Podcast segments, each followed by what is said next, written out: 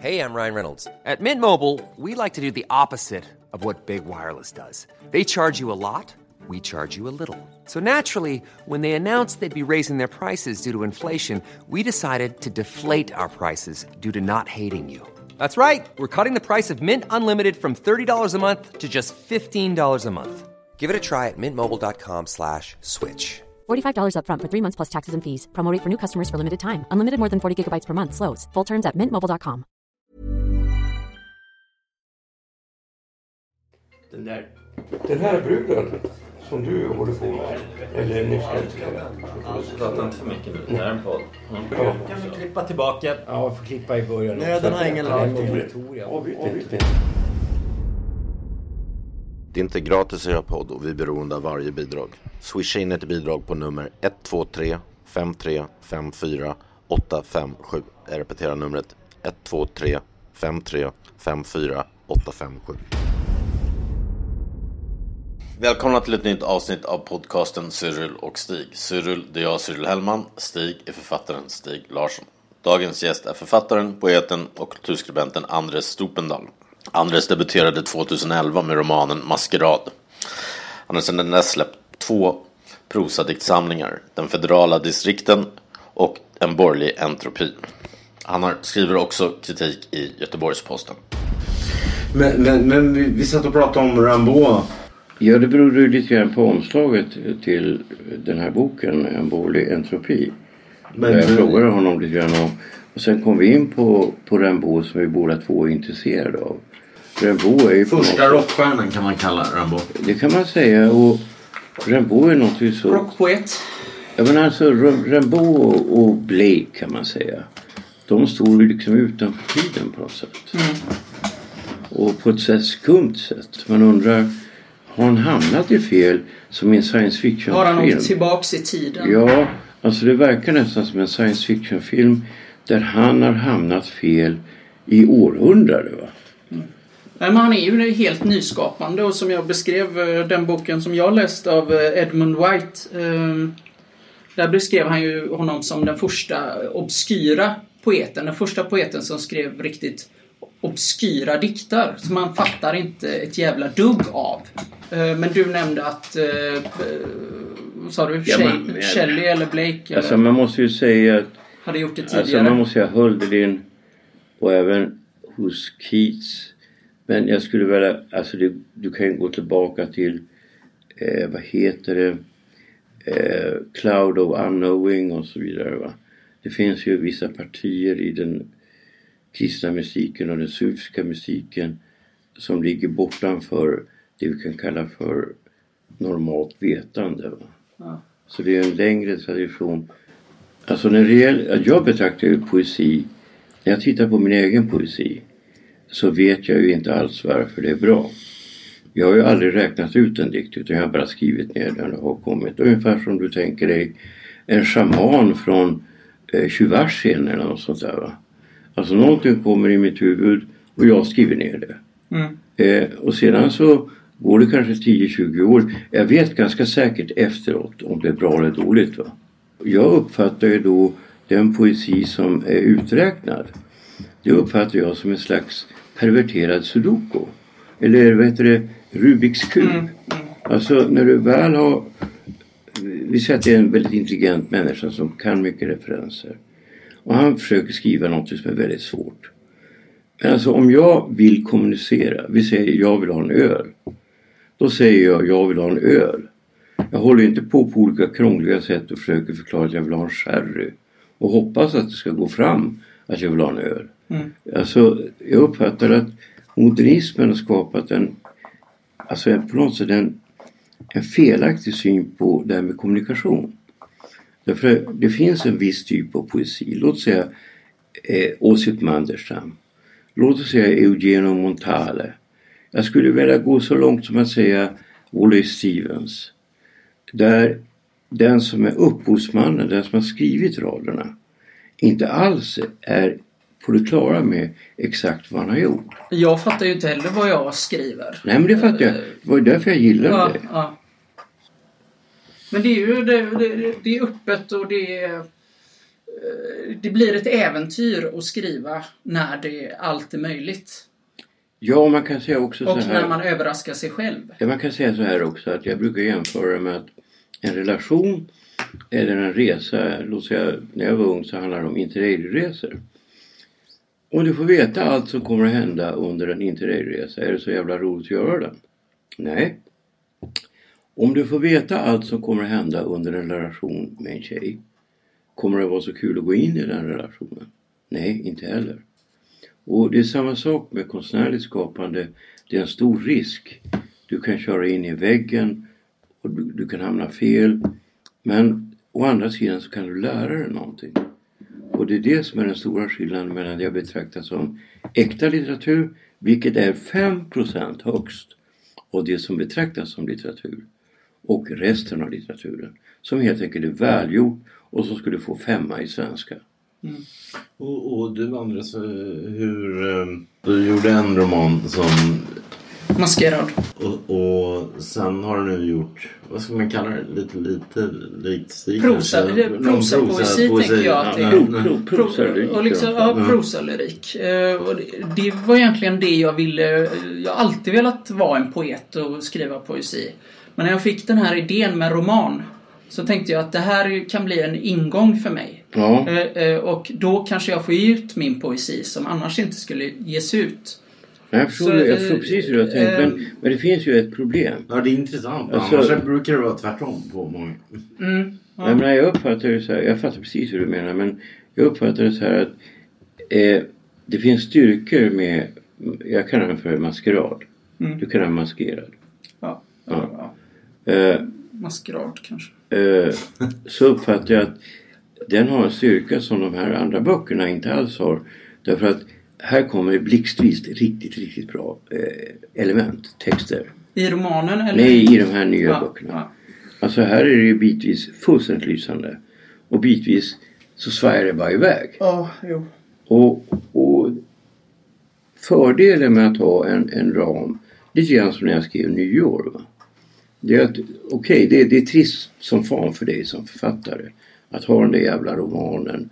Den där formen som du måste fylla. Va? Jag hatar att Ja. skriva romaner. Ja, det, är liksom, det det. är fruktansvärt. Men å andra sidan så finns det Alltså det är ju så när det gäller en bok På samma sätt som när det gäller en maträtt Så kan du inte ha allt för mycket kryddor och Nej. allt för mycket konstigheter Ja. Du måste ha en del basvaror i det Jag kallar det där för virke Mm. Och jag vet att när jag blev intervjuad om Proust När Proust kom ut i Wallquists översättning så mig vetligen så var det så, eller som jag minns det, så var det var jag den enda som var positiv till Proust. Alla övriga svenska författare hatade honom. Eh, det vill de inte erkänna idag, men så var det. Eh, för de var ju så jävla avundsjuka. Mm. Och jag har aldrig överhuvudtaget upplevt avundsjuka. Vilket är en förutsättning för att bli en bra författare. Och jag upplevde då att, att Proust ibland var så tråkig. Särskilt tredje delen, Vigeremant, Mm. är bitvis jävligt tråkig. Det Jag tycker allting. På, Ja, men det är därför att du är så jävla orutinerad litteraturläsare. Men alltså utan denna tristess och samma sak med, med Dostojevskij. Alla hans jävla bihistorier. Och, Jag kallar det för virke. För utan Det är virke. hundra si- sidor societetsliv, eh, dokusåpaliv. Men sen kommer de här briljanta... Ja, men alltså om du bara- Ajvide, Lindqvist sa en eh, sak som jag funderar på väldigt mycket. Sådär, då. Eh, ja, som författare måste man kunna beskriva ett, ett jävla träd på några sidor ibland. Ja. Det är skittråkigt men du måste kunna beskriva det här trädet. Och nu när jag håller på att läsa eh, Ingmar Bergman så gör han vissa sådana saker i eh, Laterna Magica. Men inte, inte, lång, eh, inte långa partier utan korta partier där han beskriver hur ett tåg låter och sådana Ja. saker som, som jag tycker är bara så fruktansvärt eh, jobbigt. Men eh, det, liksom, det, samtidigt förstår jag att det, det, det där är också det hör till litteraturen och att Nej, det, alltså, det har en, eh, viktigt. Alltså jag uppfattar att det är så här. Det här låter rått. Men låt mig rå, låta rå. Alltså det finns en, en pakt mellan en läsare och en författare. Och eh, kontraktet ser ut så här. Författaren säger du ska läsa mig även om du tycker att det här inte är bra. Du ska lita på mig. Och då handlar det om att tänja på den här tilliten. Och Proust och Dostojevskij, men även faktiskt Kafka, är tillräckligt modiga för att liksom tänja på det där, eh, det vi kan kalla för tristessen. Mm. Eh, Som för- Tarkovsky. Ja, Tarkovsky, bra exempel. Men alltså om du tar vissa moderna författare som den här som jag tycker är väldigt överskattad, rumänen Cataranescu eller vad han heter. Mm. Eh, alltså det är bara sött va? Eller ta den latinamerikanska litteraturen. han har skrivit en bra bok, Travesti. Jaha, det är något jag Eh, läst. Den, den är bra. Men alltså den här latinamerikanska litteraturen. Det är liksom för, för mycket. Och det är det jag menar att dina två senaste böcker, eh, där ger du dig själv för mycket frihet. Ah, okej. Och eh, det gör att du höjer ibland och flummar iväg. Och, och, och då tappar du mig. Mm. Medan däremot, alltså vi tar, vi kan ta ett exempel. Den alldeles fantastiskt utmärkta inledningen. Jag läser högt här. Jag lyssnar på det unga paret i flygplansstolarna bredvid mig.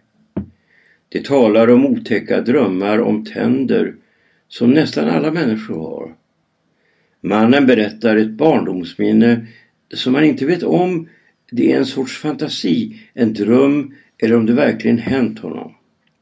Hans föräldrar skickar honom till tandläkaren för att han ska få sina alltför vassa hörntänder slipade. Han hade blandade känslor för den saken mindes han, tror han. För å ena sidan blir han retad ibland som om han tillhört en annan människoart. Å andra sidan hade flickor ryst med skräckblandad förtjusning när de med fingertopparna känt hur verkligt skarpa tänderna var. Tandläkaren förstod och tröstade honom med att han bara skulle slipa ner de spetsigaste delarna av emaljen. Föräldrarna förnekade fortfarande, i och för sig med en närmast suspekt emfas, att de någonsin skulle ha skickat honom till tandläkaren i ett så bisarrt syfte. Nåväl, det här kan ju tyckas ganska enkelt. Men det här är en tanke som vem som helst skulle ha men den har aldrig någonsin skrivits ner och jag är helt säker på det. Förstår du? Du menar att det är unikt det jag har Ja. skrivit? Och det finns även på sidan 44 här så finns det också ett litet parti här där jag känner att Nej, det var 41, 42. Ja, det har jag missat det. Eh, skitsamma. Ja, men alltså det finns vissa partier här där du känner okej, det är så, alltså lyssna på mig Anders. Mm. Det är svårt för oss. Alltså du har läst Harold Bloom va? Mm, lite, ja. Och jag tycker att jag läste Harold Bloom väldigt tidigt. På 70-talet redan. Mm.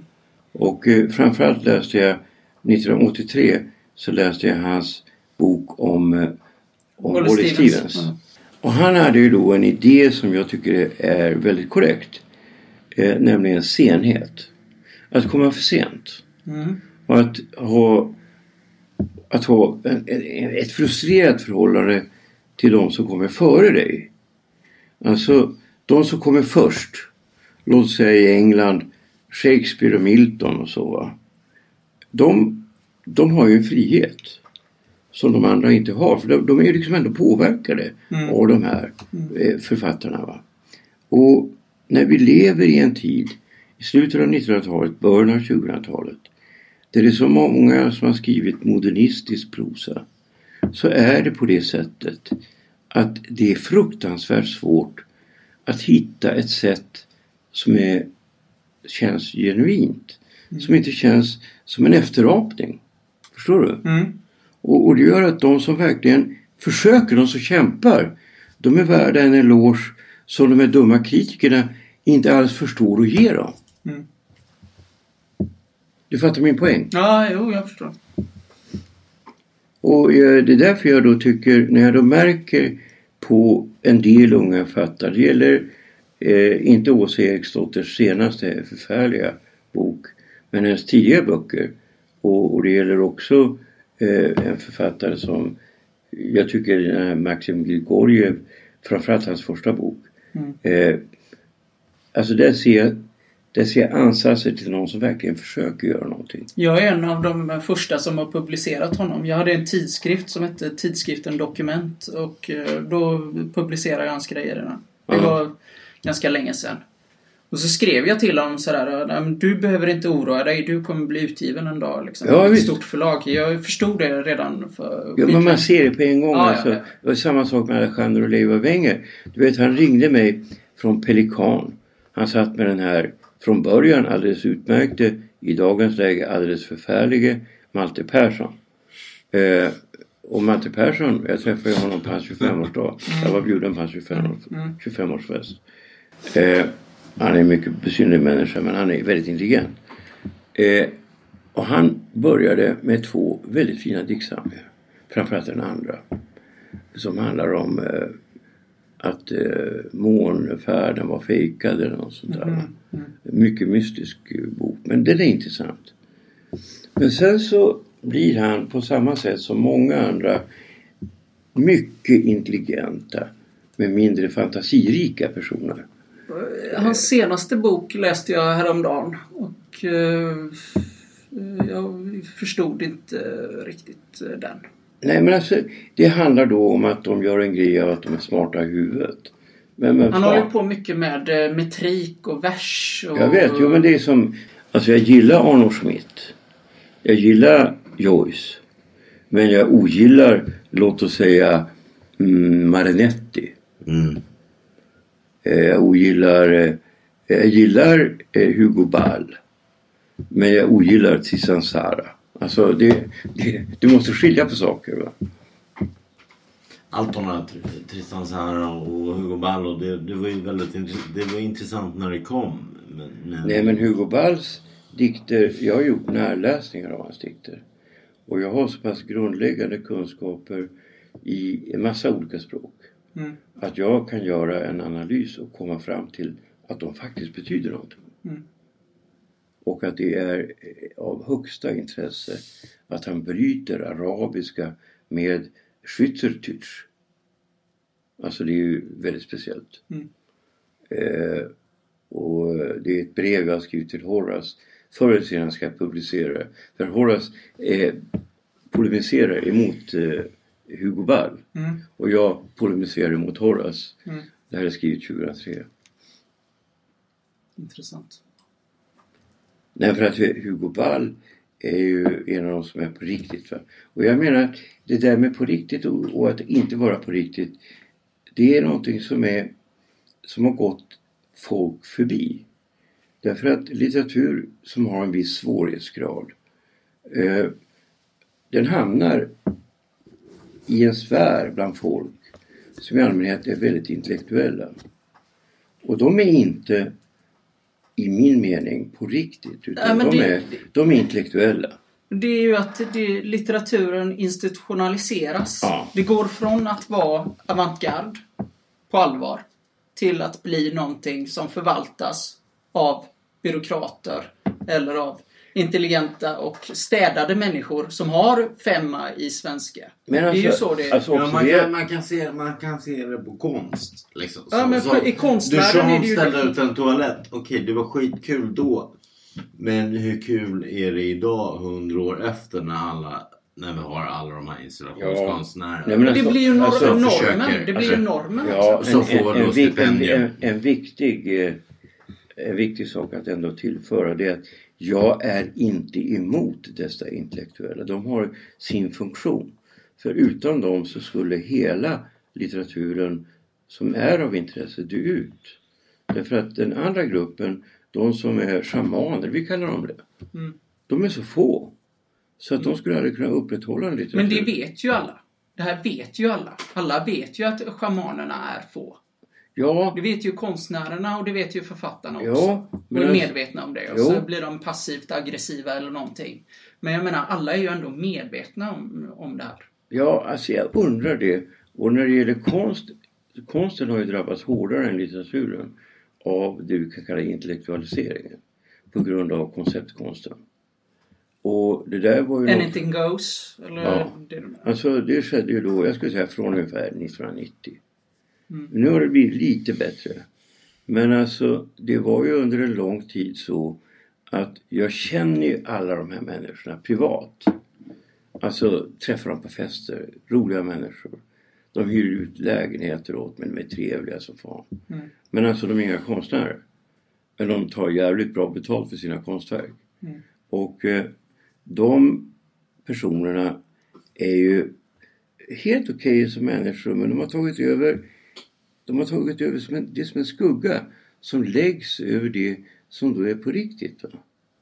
Och, och det krävs Alltså jag, jag menar att jag har en förmåga att kunna avgöra vad som är bra och vad som inte är bra. Även när det är så här gränsfall. Va? Men hur många är det som har det? Alltså jag kan säga så här. Leif Erlegrens tidigare gulsvarta målningar hade en viss kvalitet. Men han arbetade ihop med Mikael von Hanswolf förlorades all kvalitet. Ja, Mikael von Hals, hans senaste grej var väl att dra till Auschwitz och plocka lite aska. Nej, det var länge sedan. Ja, ja. Nej men att kalla det konst liksom. Det, det, det är ett förakt mot eh, den judiska populationen som, som gasades ihjäl tycker jag. Det kan man tycka, men alltså Haus var en jävla trevlig kille. Men det är ingen, Jo men de kan vara trevliga så. men det är ingen konstnär. Nej men jag tycker Paul Hollander också är en skittrevlig kille. Men ingen Men konstnär. däremot tycker jag inte att när han åker och knullar tjejer i, på. Balkan att, att det är konst. Tycker jag. Nej, det, det är ju helt enkelt eh, ganska avskyvärt, skulle jag säga. Ja, men du, du har ju själv sagt att, eh, Stig, du har ju själv sagt att kanske 99% av det som ges ut idag kanske inte borde ha getts ut egentligen om man ska ha den, den, den synen på... Men alltså, på, jag tror att det är tekniskt omöjligt att ha en så sträng syn på det. Ja, men det Då skulle, då skulle det hela liksom... eh, Ekonomin skulle inte funka och så vidare. Däremot så skulle man ju gärna vilja se en högre kvalitet på de som har kritiker. För som det är nu så är det ju vissa konstnärer som inte alls får... De får sitt genombrott när de är 75 år. Alltså kom igen. Eh, jag vet jag gjorde intervjuer Alltså mellan 2002 och 2005 så gjorde jag en serie som jag tänkte publicera i Dagens Nyheter. Det blev ingenting av där därför att alla mina vänner vände sig emot mig.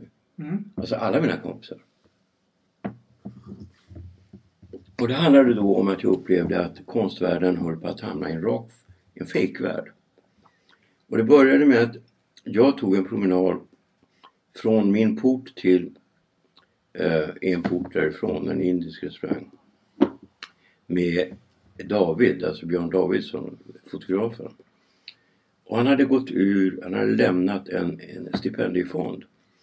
För att han är väl, det är ingen verbal kille. Du skulle säga att han är inte särskilt intellektuell. Okej. Eh, jag är ju tvärtom väldigt intellektuell och väldigt verbal. Och han sa, jag vet inte vad jag ska göra Stig. Jag gick ur där för jag var tvungen att ge pris till det som inte var konst. Och då hade jag samma år lämnat eh, Bonniers stipendienämnd. Inte av det skälet utan på grund av att jag inte fick betalt. Och jag var väldigt fattig. Mm. Och då tänkte jag så här, jag måste ju fan hjälpa David. För han är ändå en autentisk eh, hantverkare liksom. Eh, jag tycker att hans porträttfotografier nu som har varit utställda är fantastiskt bra. Eh, och då började jag skriva på det. Jag gjorde intervjuer med folk. Och eftersom jag känner alla musik... Jag känner ju varenda jävla museichef. Mm. Och jag känner ju de flesta kända konstnärer. Mm. Jag kunde göra intervjuer med vem jag ville. Ungefär som nu när vi gör de här, här podcasten. Mm. Men grejen var den, de sa ingenting. Det var som att intervjua Annie Lööf. De, de, de vägrade säga någonting. Mm. Och de förnekade det som var uppenbart att man haft konflikter och så vidare. Och jag var ju helt knäckt. Här är det vänner till mig som bara liksom skiter i det här problemet för att de bara vill ha pengar. Ja, men det är också det att folk är så oerhört eh, konforma. Jag läste igår, tror jag det var, eh, Jack Hildéns pappa skrev om eh, politisk korrekthet. Och så beskrev han hur eh, en eh, person, en kompis till honom som jobbade inom förlagsvärlden på ett stort förlag eh, sa att ah, vi på det här förlaget vi funderar mycket på om vi ska ta bort de långa flygresorna från böckerna och ska, ska man verkligen eh, ha det kvar i böcker som vi ger ut? Alltså det, det, liksom det här. Så att folk är så, eh, är så rädda att eh, det, det, är liksom, det, det är fan ofattbart hur rädda folk är. Och jag har Det, är Helt farligt för ofattbart. litteraturen. Det är ju, jag det är ju tar Alltså jag har en känsla för tid. Va? Mm. Jag, är väldigt, här, jag har en väldigt subtil känsla för tid. Och jag skulle säga den här rädslan och den här extrema konformismen. Den har skett inom loppet av tre år. På tre år har det skett. Men jag håller med. Det, det, det, det här är ju... Det, det, Och, så eh, jävla osunt är det. Och det alltså min, Tendenserna man ser min, i min, samhället. min förklaring till det här. Nu hoppas jag att vi eventuellt kan stryka det här om det blir för politiskt inkorrekt. Men min förklaring till metoo det är Sverigedemokraterna och Trump. Alltså de behövde en attacksida. Förstår du? Mm, mm. Alltså de upptäckte plötsligt vi har hela jävla folket emot oss. Det är inte så jävla kul. Men alla är emot våldtäkter. Mm. Det, det tycker ju varenda jävel om, illa om. Mm. Även de som våldtar tycker illa om våldtäkter. Så då, då lyckades de kortsiktigt på det. Va? Eh, men sen så har det här att göra med att eftersom de som har heterosexuella relationer hamnar i en större och större beroendeförhållande till tjejerna. Jag märkte det första gången 1999. Det var så här att jag och Kim Kosto vi satt och tittade på ishockey eh, på en restaurang som heter Briggen. Och under TVn så var det en grupp på tio personer, fem killar, fem tjejer. Både jag och Kim är så här liksom jävligt så här alerta när det gäller att kolla nya fenomen. Alltså han är ännu mer socialt kapabel än vad jag är. Ryan Reynolds här från Mint Mobile. Med priset på nästan allt som går upp under inflationen, trodde vi att vi skulle bring våra priser down. So to help us, we brought in a reverse auctioneer, which is apparently a thing. Mint Mobile unlimited premium wireless. Ready to get 30, 30, bit to get 30, bit to get 20, 20, 20, bit to get 20, 20, bit to get 15, 15, 15, 15 just 15 bucks a month. So, Give it a try at mintmobile.com slash switch. $45 upfront for three months plus taxes and fees. Promo rate for new customers for limited time. Unlimited more than 40 gigabytes per month. Slows. Full terms at mintmobile.com. Hey there, it's Michelle Norris. I'm host of a podcast called Your Mama's Kitchen. When I travel, I'm usually looking for a way to find a taste of home when I'm not at home. And one of the things I love to do when I am at home is entertain. And Airbnb allows me to do that. When I was in California recently, I rented a house that had a great kitchen. And when we were sitting around the table, we're all thinking, we're in someone else's house. Someone could be in all of our homes as well. If you have a home, but you're not always at home, you have an Airbnb. Your home might be worth more than you think. Find out how much at airbnb.com/slash host. Och då sa han, Stig? Ja, jag märker också. Det är något skumt. Och det var det att ingen av oss kunde avgöra vilken kille som var ihop med vilken tjej. Och killarna sa nästan ingenting. Det var nästan bara tjejerna som pratade. Och, det där, och, och ingen av killarna var intresserad av idrott. Och det där var någonting som 1999 var då alltså väldigt ovanligt. Mm. Förstår du? Mm. Och, och sen har det där blivit mer och mer extremt. Så när jag nog, alltså, på Rosa märker man inte så mycket, där, det är så långt mellan borden. Men om man sitter på Hälsinge Tapas eller Rians så märker man det för man hör vad folk snackar om. Tjejerna pratar, killarna håller käften. Mm. Och killarna är så förtryckta. Och, och det har att göra med att de, de är lost. De är beroende av tjejerna och det där har att göra med det aldrig utredda relationen rent sexuellt sett mellan man och kvinna. Jag, jag vill gärna gå in på det. Jag har ju en egen podd som heter Stopendal och Sundfält. Och eh, min kollega där är ju, eh, har en master i psykologi från Lund och eh, hållit på med laboratorier och undersökt människor och sådär. Men eh, vi eh, hade ett program där vi tog upp eh, politisk korrekthet och sådär. Och eh, jag menar att eh, ja, det, det, det här är medelklassen, från eh, lägre medelklass till övre medelklass som försöker hålla kontroll på varandra. Det, det riktas inte mot arbetarklassen, Nej. för de är immuna. Det riktas inte mot överklassen, för de är också immuna. Så det är medelklassen från typ eh, 20 000 i lön till f- 50-60 000 Ja, exakt. som ha- har hittat på ett system där de kan eh, mobba och trakassera varandra med de här små, eh, det här är ju jättepolitiskt inkorrekt att säga, men det, det är ju så. De har hittat på ett system där de kan sätta sig på varandra och, eh, och styra varandra, kontrollera varandras tankar och idéer. Och det är liksom, eh, det, det är ingen som förstår det. Nej men alltså orsaken till det hela det har att göra med att kapitalet är tillräckligt stabilt idag för att dumpa ner en del pengar till människor som inte gör någonting vettigt som genererar kapital. Men man de är hotade. Men de är hotade. De är hela tiden- de är hela tiden hotade. Folk kommer ju bli arbetslösa. Ja, ja, ja. Massor. Ja, men det vet de. Och den där neurosen som ligger bakom det och ligger bakom deras alldeles för dyra du vet, lån och så vidare till lägenheter och så. Det, det skapar en, en rädd grupp människor. Och när majoriteten av de unga är rädda då är vi i ett samhälle som inte är särskilt bra. Men det är också... äh, Ja, Ja, men det är också... men, men alltså vänsterns eh, har, har ju gått, gått in på nu liksom bara liksom kön, ras eller liksom Nej men, nej, men det, det, det, Ja, en det är massa inte bullshit längre- helt Ja, men alltså, vi har bara haft två vänsterorganisationer som har haft sin bas i arbetarklassen och det är KPMLR och det är eh, Arbetarpartiet kommunisterna, APK. Alltså som har haft arbetare i, i, i sina led. Den övriga vänstern har ju bara haft medelklass. Men också, jag håller på att läsa en bok om, jag har inte kommit eh, så långt in i den också, men det var en eh, DNs chefredaktör på när Sven Lindqvist jobbade där. Jag kommer inte ihåg vad han heter, du kanske minns det Stig?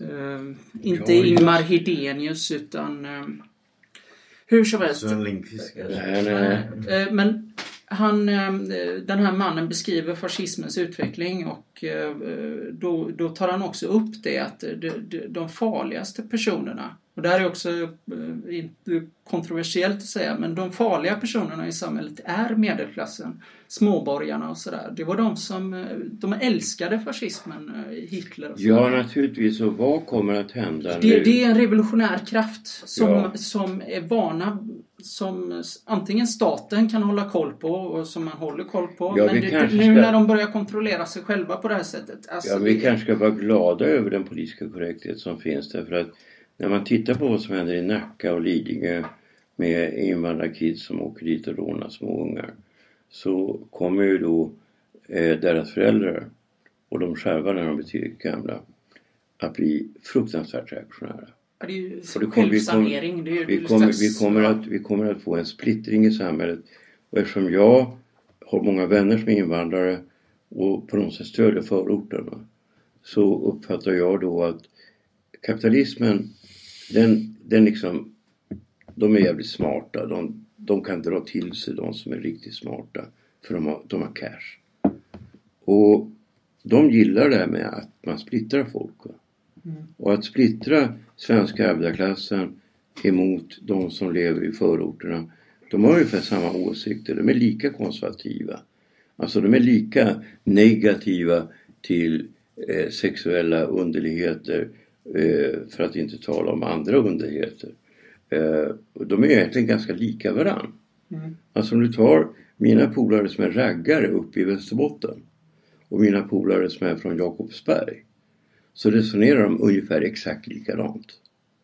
Alltså, de är ganska sexistiska och så här va. Eh, och alla deras åsikter är inte så jävla trevliga. Men de ställs nu mot varann. Mm. Och eh, om det bara någon som skulle komma på den smarta idén att få dem att börja snacka med varandra. Då, alltså, för att jag tror inte på sikt, jag tror inte på socialismen som en lösning. Det ser man på det här med Venezuela. Mm. Alltså, vi måste lära oss av historien. Vi kan inte vara så korkade att vi bara liksom på ett romantiskt sätt drar upp Rosa Luxemburg och bla bla bla. Vi måste lära oss att det där kanske inte funkade. Låt oss göra någonting nytt då. Jo, det kan funka om man gör på rätt sätt. Men alltså, vi måste då också se till att vi har ett motstånd emot de som har ett intresse av att behålla status quo. Jag tror att så länge vi har ett välfärdssamhälle i Sverige så tror inte jag det är några problem. Det är om det skulle bli ett eh, mer och mer eh, amerikanskt samhälle i den bemärkelsen. Så då blir det riktiga Men det problem. kommer vi förmodligen att bli. Jag, tror, jag hoppas verkligen inte det. Alltså jag tror nog att vi, alltså jag har svårt att tänka mig att den här, eh, alltså de här försöken de har till att skapa mer ungdomsgårdar i förorterna, att det kommer att vara någon lösning. Jag tror inte det. Försöker man det ens? Det var ju på tror jag inte. 80-talet typ. Ja, nej men alltså jag tror att man blundar för det faktum att våld skapar prestige. Och så länge som man blundar allting som man blundar för. Vi säger så här, du lever i en relation med en tjej och du blundar för en massa grejer. Du blir torsk till slut. På samma sätt är det med politik. Du blundar för en massa grejer och du blir torsk till slut. Du ska inte blunda för det faktum att våld skapar karisma.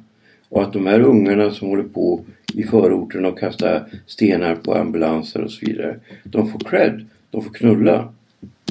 Ja, men det finns ju också i psykologin som min kollega Oskar brukar säga så liksom Är du en jävligt vek man och eh, är väldigt, väldigt snäll mot din flickvän hela tiden så betalar du ett pris. Ja. För du, eh, du, eh, du eh, det, det är inte helt vad mannen är gjord för. I, när det kommer till testosteron och sådär. Man vet ju det att men då minskar, när du beter dig på det sättet så minskar tos- testosteronet i kroppen. Och då mår du sämre.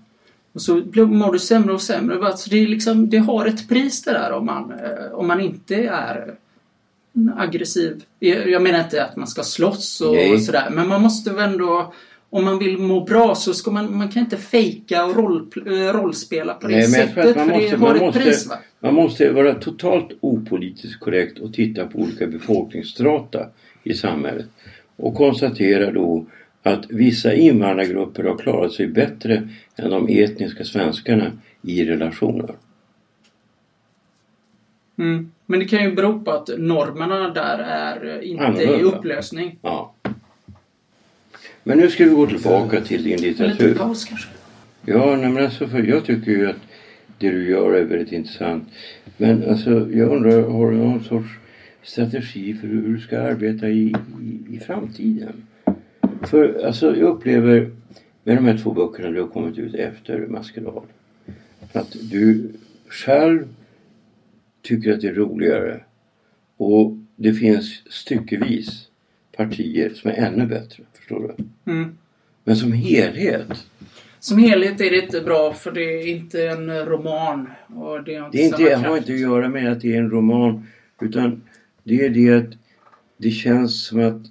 Jag känner så här, när du skrev den här Maskerad så la du ner ungefär tio gånger så mycket tid som du la ner på de här två senaste. Ja, men det är sant. Eh, Maskerad tog ju fem år att skriva. Ja. Och jag... Så jag, jag läste sociologi och jag liksom eh, fick... eh, Ja. Jo, men jag tror att du... Maskerad, alltså, alltså jag är lite nyfiken på den. Maskerad, din debutroman. Mm. Då. Varför gjorde du en fransk... Alltså den handlar ju om en fransk pojke liksom. Ja, men det var nog för att jag läste Pierre Bourdieu och tänkte att eh, liksom, jag lärde mig mycket om eh, hur eh, det här kulturellt kapital och sådär. Och så tänkte jag att nej, men då, jag, vill undersöka det lite. Ja, den beskriver ju också en grupp människor som inte har beskrivits. Jaså?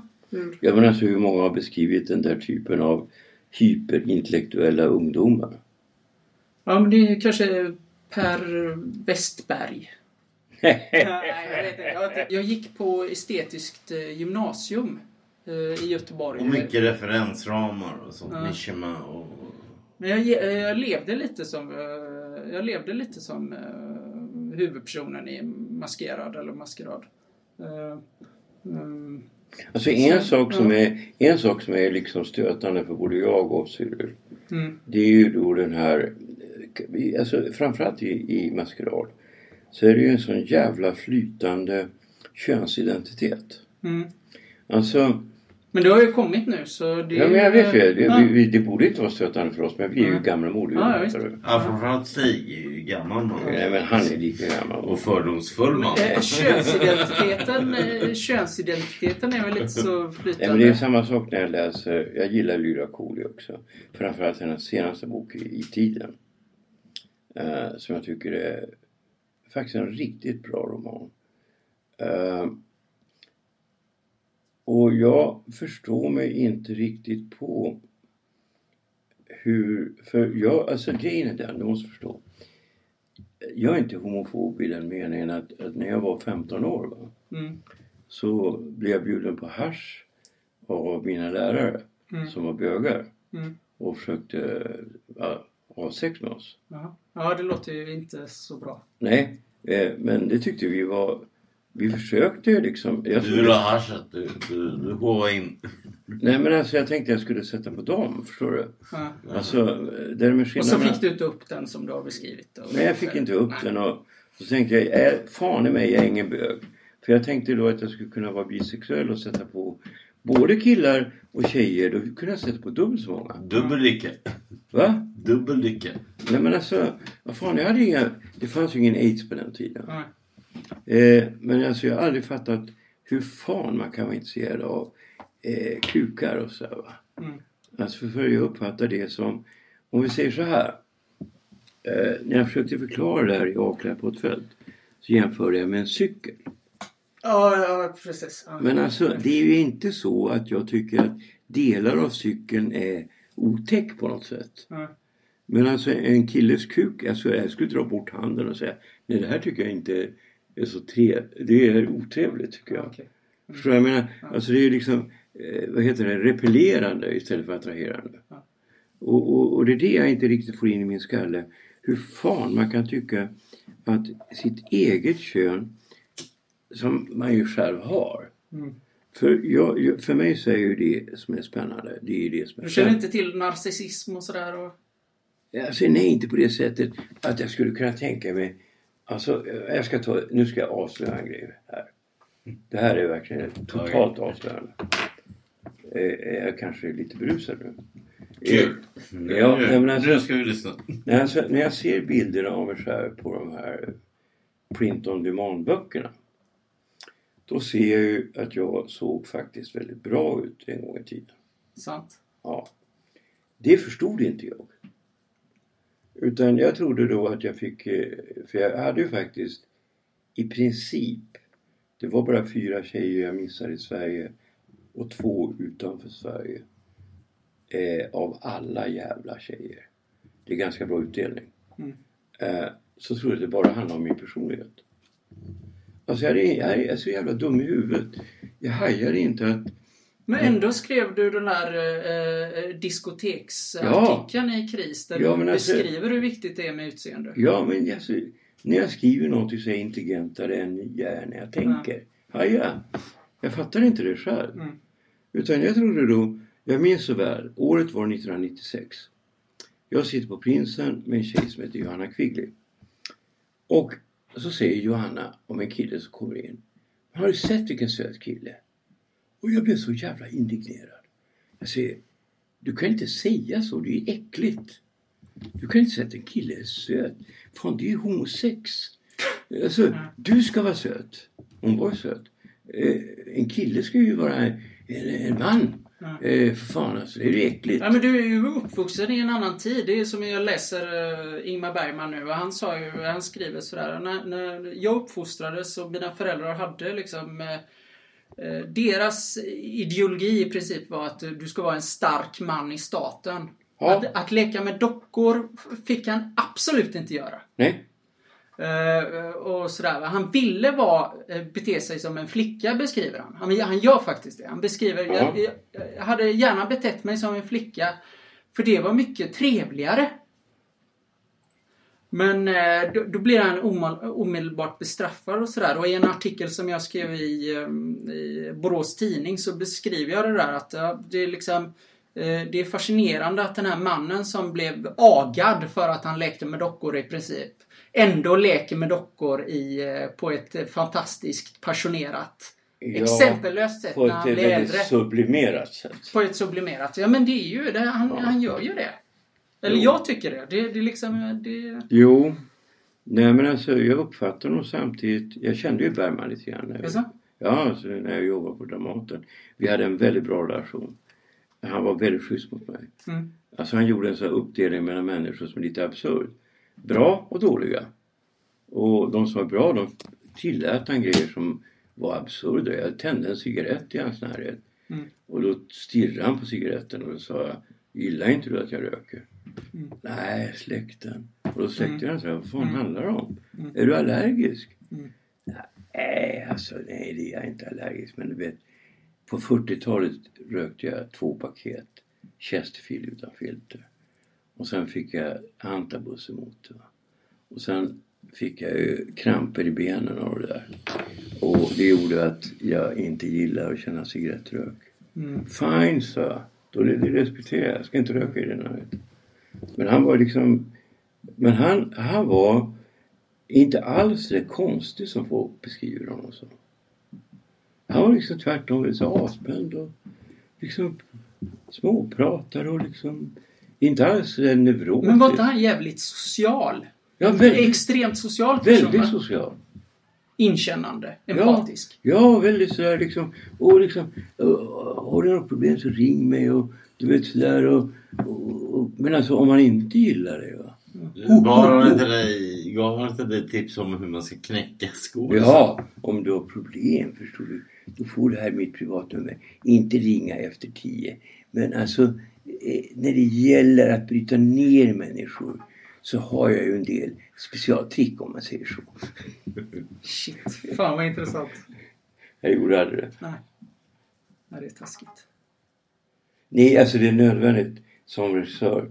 Alltså har du inte den kapaciteten att du kan ställa dig mot en skådespelare och eh, ta en fight. Så du måste kunna strypa dem liksom om det Ja, behövs. men eh, det är jävligt svårt men du måste våga göra det. Mm. Du måste gå in i manegen.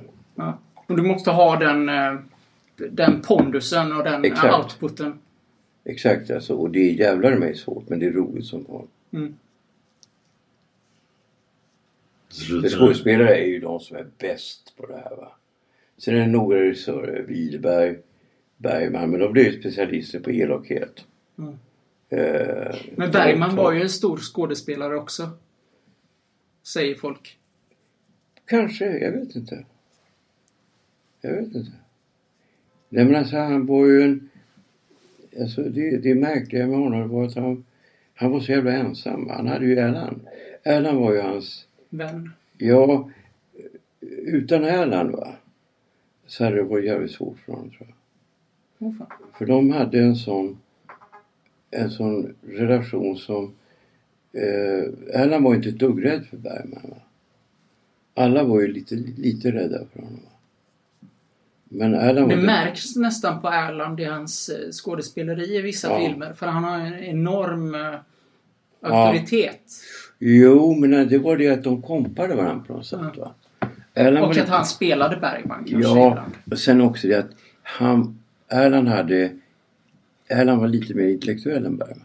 Förstår du? Mm. Smartare helt enkelt. Inte smartare, det var inte nödvändigtvis. Men Mer lite mer, lite mer beläst. Ja, ja. Världsvan. Nej men alltså det var ju så här att eh, för nu är du, hur gammal är du nu?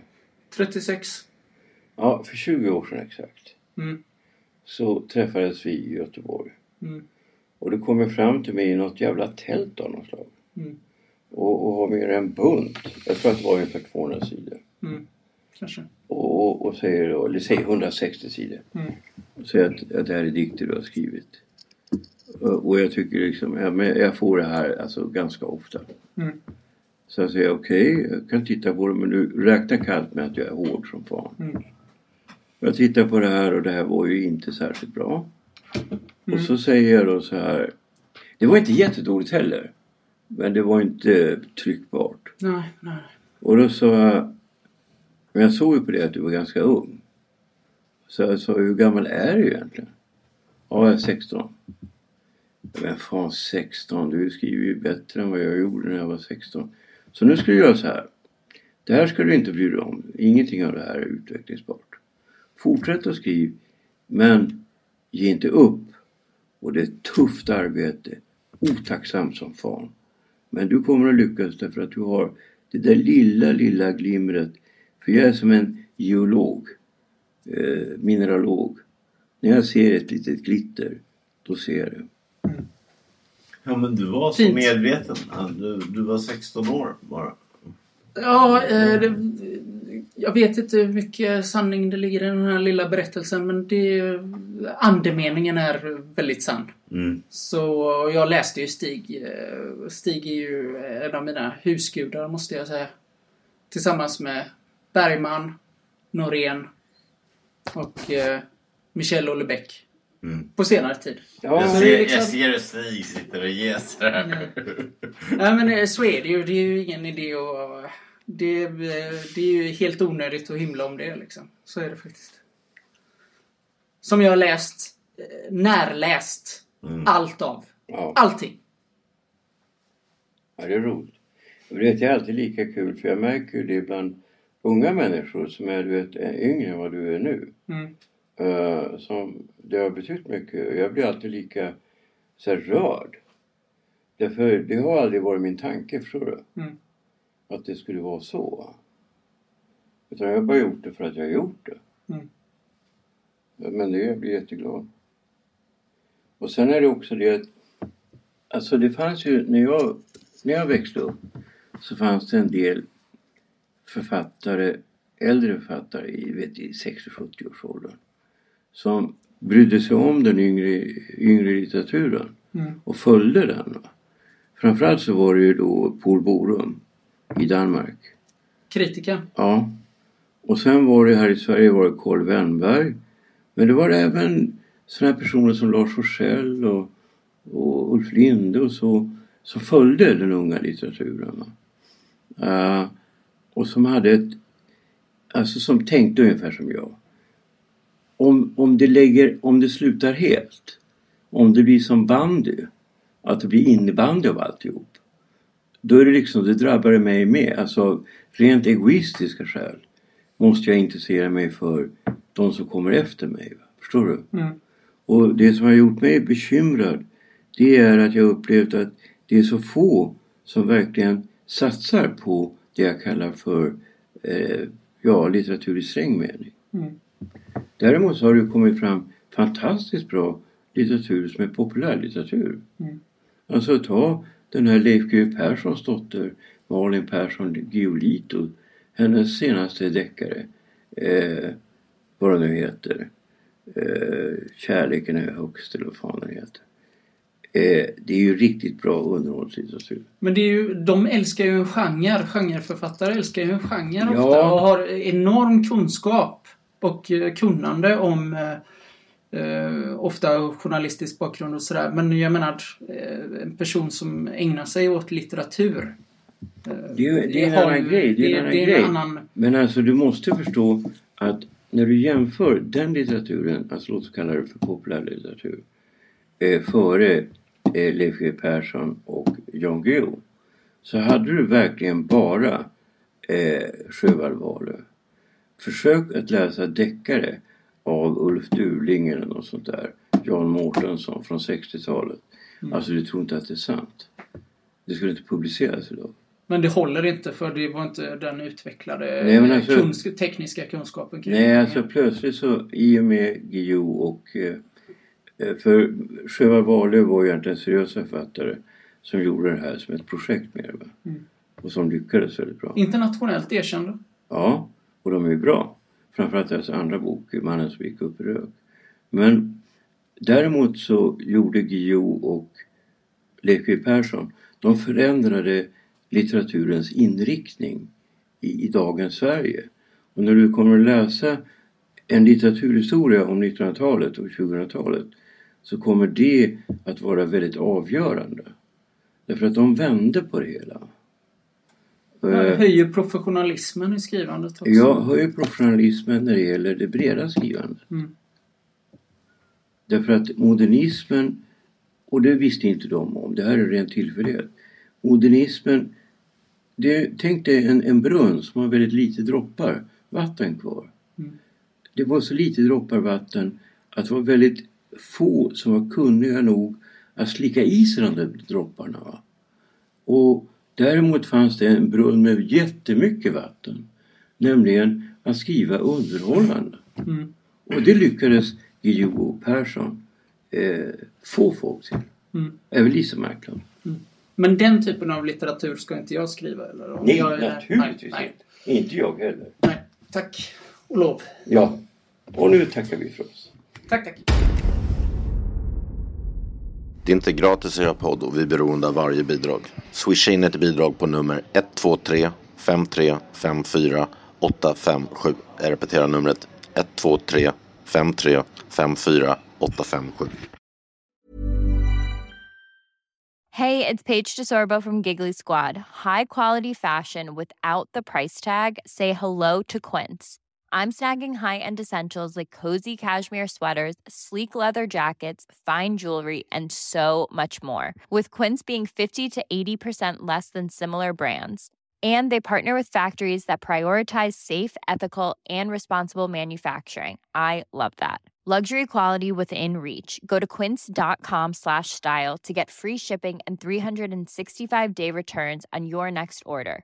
Quince.com slash style.